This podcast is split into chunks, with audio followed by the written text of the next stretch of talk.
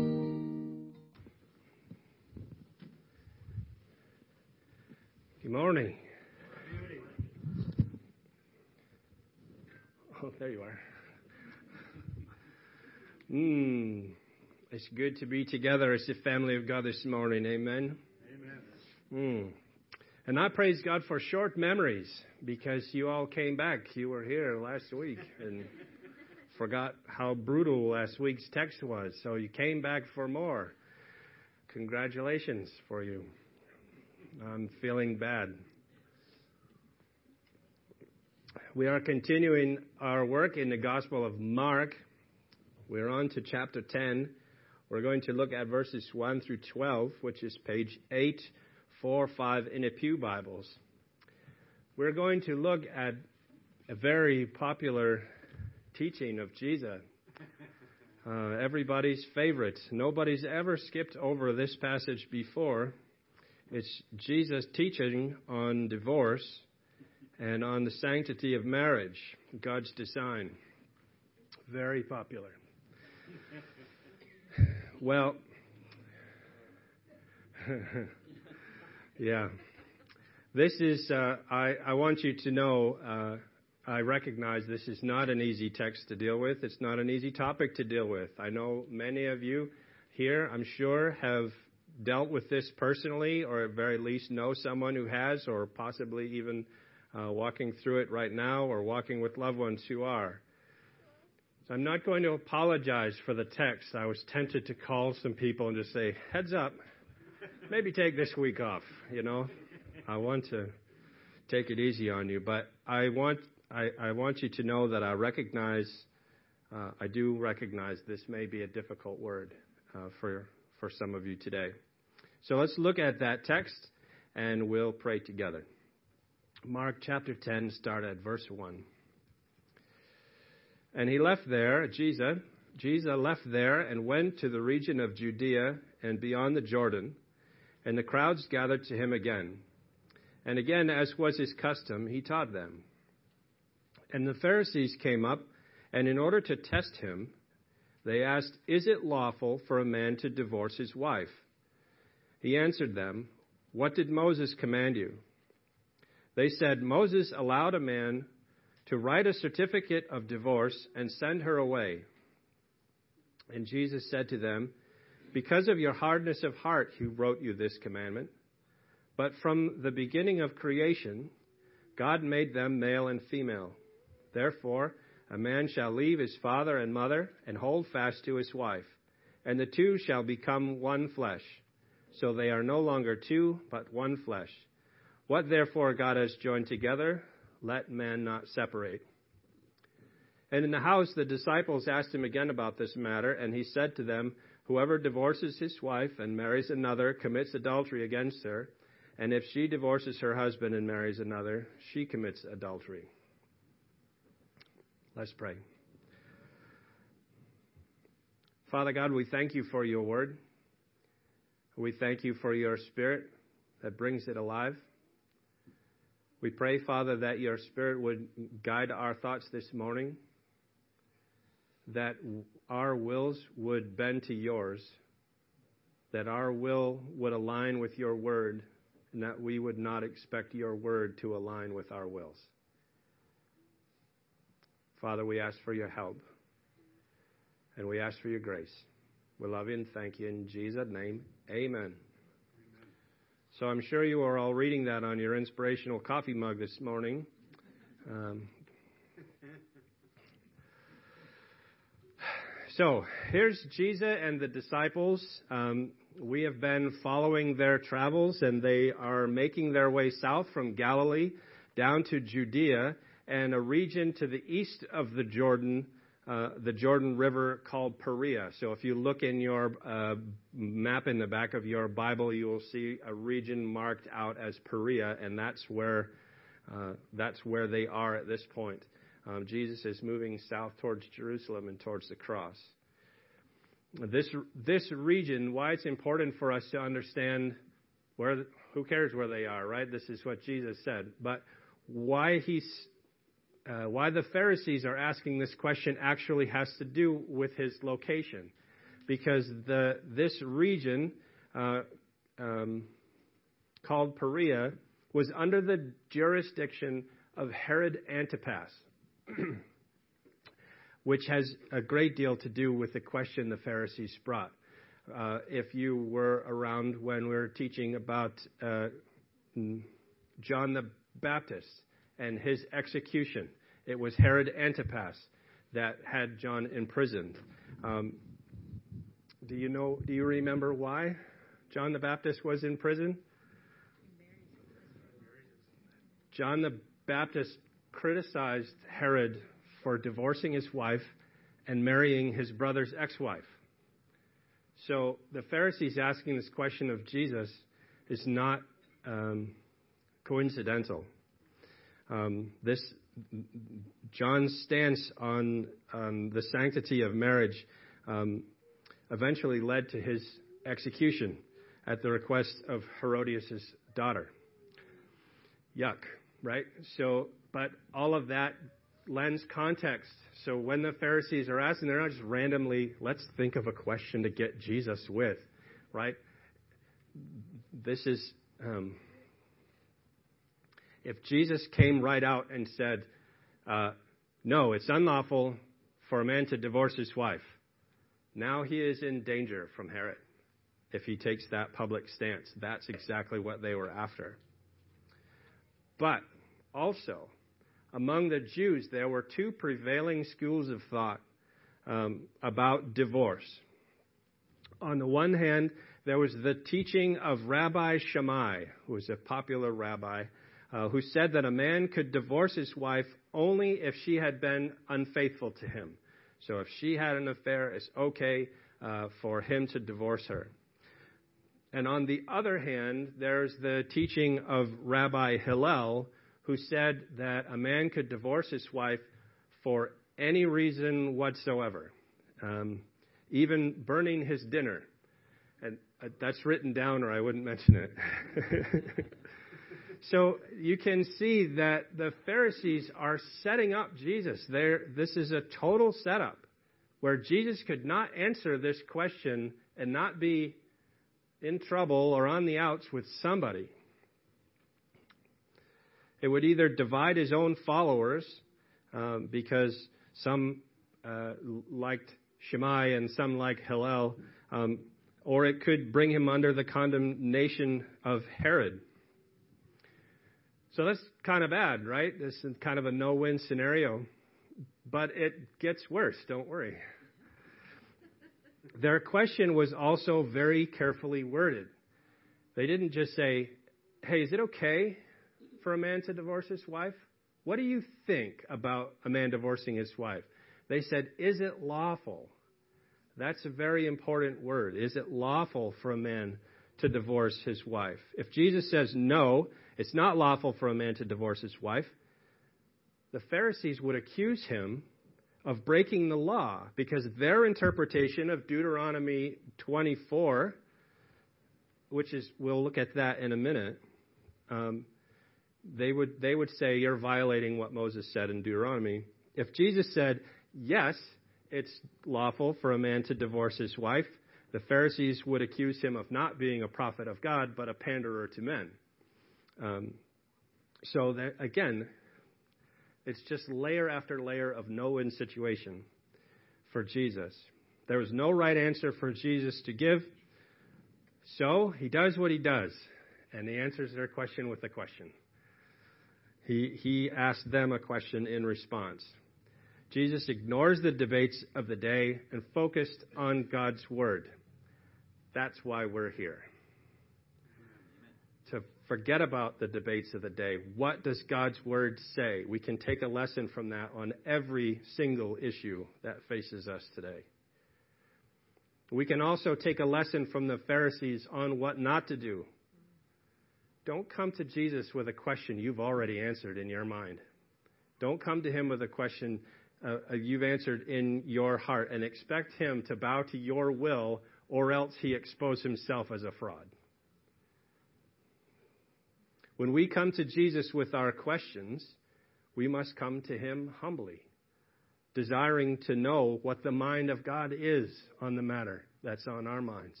We must uh, be satisfied with the answer that God's Word gives. As John Calvin wrote, what is sought in opposition to God's Word is not a remedy. If it's a violation of God's Word, it is not a remedy. It is not good. It is not good for us, and it does not bring glory to God. So the Pharisees came up and, in order to test him, asked, Is it lawful for a man to divorce his wife? He answered them, What did Moses command you? They said, Moses allowed a man to write a certificate of divorce and to send her away. Now you know how much I love the words and the different specific words that get used here. The two different words. Jesus asked what Moses commanded. And did they say Moses commanded us to do this? No. They could only respond with what Moses allowed. Very different words. Why is that important? That's important because Moses acknowledged the presence of divorce in Israel, but he didn't institute it and he didn't authorize it. He did, however, allow a man to write a certificate of divorce for his wife and send her away. But that's not about freedom for the man. That's about protection for the woman. Adultery in Israel, if you remember your Levitical laws, is a capital offense. You cheat on your spouse, you get stoned to death, you and your other partner. Both adulterer and adulteress were to be stoned to death outside of the camp. Sounds gentle, doesn't it? By writing a certificate of divorce, the husband was attesting that the wife was free from guilt of adultery. It was freedom for her from condemnation and punishment. So, does that make divorce lawful? Thank you for not jumping to an answer. Listen to what else Jesus has to say. Jesus said to them in verse 5 Because of your hardness of heart, he wrote you this commandment. But from the beginning of creation, God made them male and female. Therefore, a man shall leave his father and mother and hold fast to his wife, and the two shall become one flesh. So they are no longer two, but one flesh. What therefore God has joined together, let man not separate. Now, some of those words should sound familiar to you. They're recited at every Christian wedding, I think, at least every wedding that I perform. And this is a wonderful reminder of God's design for marriage not a contract of temporary convenience, but rather a covenant of mutual fidelity and lifelong union before God. Jesus said that Moses allowed men to divorce their wives due to their hardness of heart. And hardness of heart is a stubborn unwillingness to trust God in the midst of circumstance. This is just too hard, God. We're just too different. We can't do it.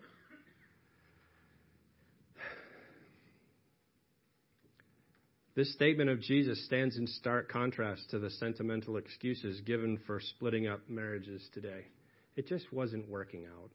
You know, we just grown apart. We're just too different. The list goes on and on. But the reality remains the same. The issue is still hardness of heart. Marriages depend on softness of heart. Exactly the opposite. They, res- they depend on humility and selflessness and service and love. Marriages depend on humble dependence on God and recognition of the need for God's intervention in the relationship. It's simple, but not easy. Warren Wiersbe wrote, The Lord then took them back beyond Moses to the record of the original creation. After all, in the beginning, it was God who established marriage, and he has the right to make the rules. According to Scripture, marriage is between a man and a woman, not two men and two women. And the relationship is sacred and permanent. It is the most intimate union in the human race, for the two become one flesh. This is not true of father and son or mother and daughter, but it is true of a man and wife.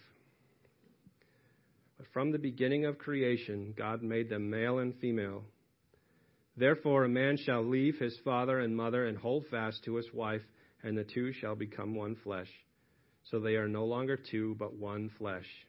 What therefore God has joined together, let man not separate. What the Pharisees wanted was to trap Jesus and to cost him either his followers or his freedom. They didn't want an answer to this question. They wanted Jesus to answer it, but only to get him in trouble, not because they wanted to know the mind of God. And what they got instead of a convenient trap, they thought they were so clever, what they got was Jesus' endorsement of God's design for marriage one man, one woman, one flesh, one lifetime. That is God's design for marriage. Roy Zuck wrote, As one flesh, husband and wife form a new unit comprising a sexually intimate, all encompassing couple just as indissoluble in God's present creation order as a blood relationship between parent and child. It's just not one that should be cut up. And the disciples, those sharp, perceptive, incredibly intelligent scholars, still didn't get it. So Jesus spells it out in crayon for them. In verse 10, and in the house, the disciples asked him again about this matter. And he said to them, Whoever divorces his wife and marries another commits adultery against her. And if she divorces her husband and marries another, she commits adultery. Now, something interesting uh, the Lord brought to my attention after I wrote all this down was in Matthew's account of this, uh, Matthew's record of this account, the disciples then say in response, uh, then who, who could possibly be married? It's it's better for us to remain single. Okay? But Mark doesn't record that. Now, this, this came to me in the shower this morning, right? Mark doesn't record that. Now, I've said to you before, Mark is writing down Peter's account, Peter's gospel account. What do we know about Peter in marriage? Peter was married already, so we didn't write that one down. We're just going to leave that part out. Matthew, single guy, who cares? Fire away, right? Just funny. Jesus' explanation couldn't be any plainer. If a man divorces his wife and marries another, he commits adultery against her. And if she divorces her husband and marries another, she commits adultery. It doesn't get any plainer than that. But we still question it. Right? Did he really mean that? I mean, it's really hard. He doesn't. What about my situation? It's what about the things that are going on in my life? What? But you don't understand what she did, or she. You don't understand what he said. Doesn't change God's word on the matter. When questioned on divorce, even though it was intended to be a trap, Jesus honored and upheld Scripture in his response. He pointed back to the lawgiver, pointed back to the lawgiver's scribe, God the Father, and Moses, his prophet. And the Word of God did exactly what it always does it exposed sin and drives us to grace. God's created order was and is and always will be one man, one woman, one flesh, one lifetime. That is God's design. Jesus simply reminded the Pharisees what the scripture says. And it says that marriage was created by God and it is defined by God.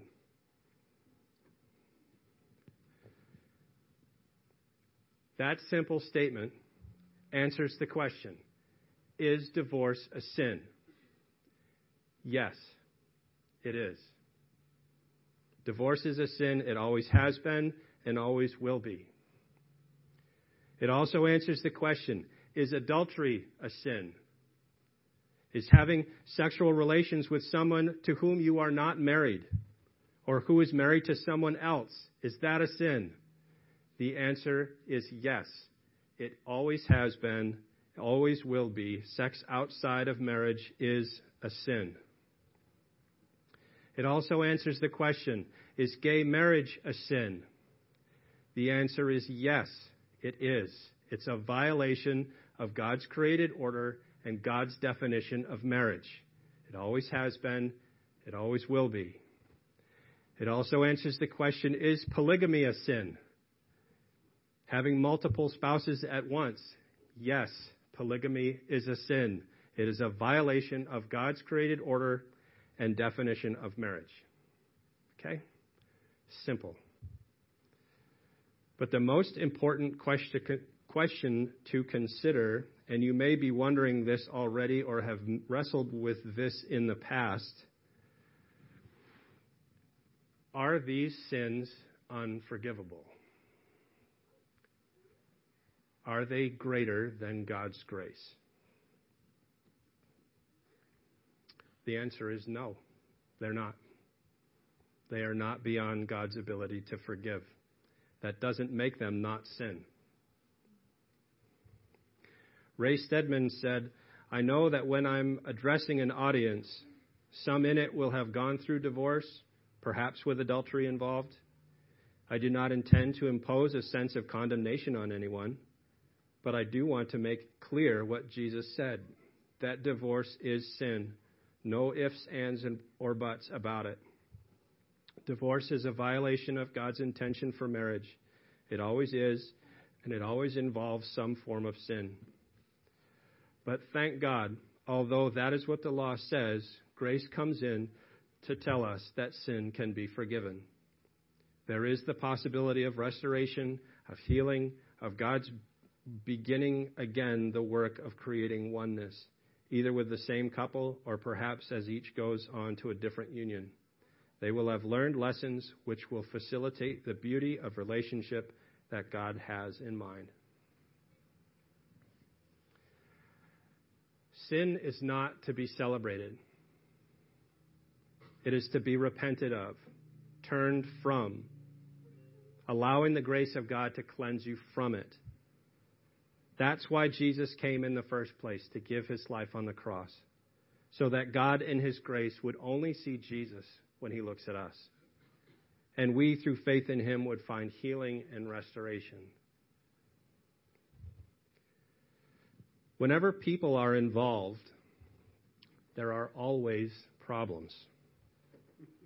Successful marriages aren't marriages without problems.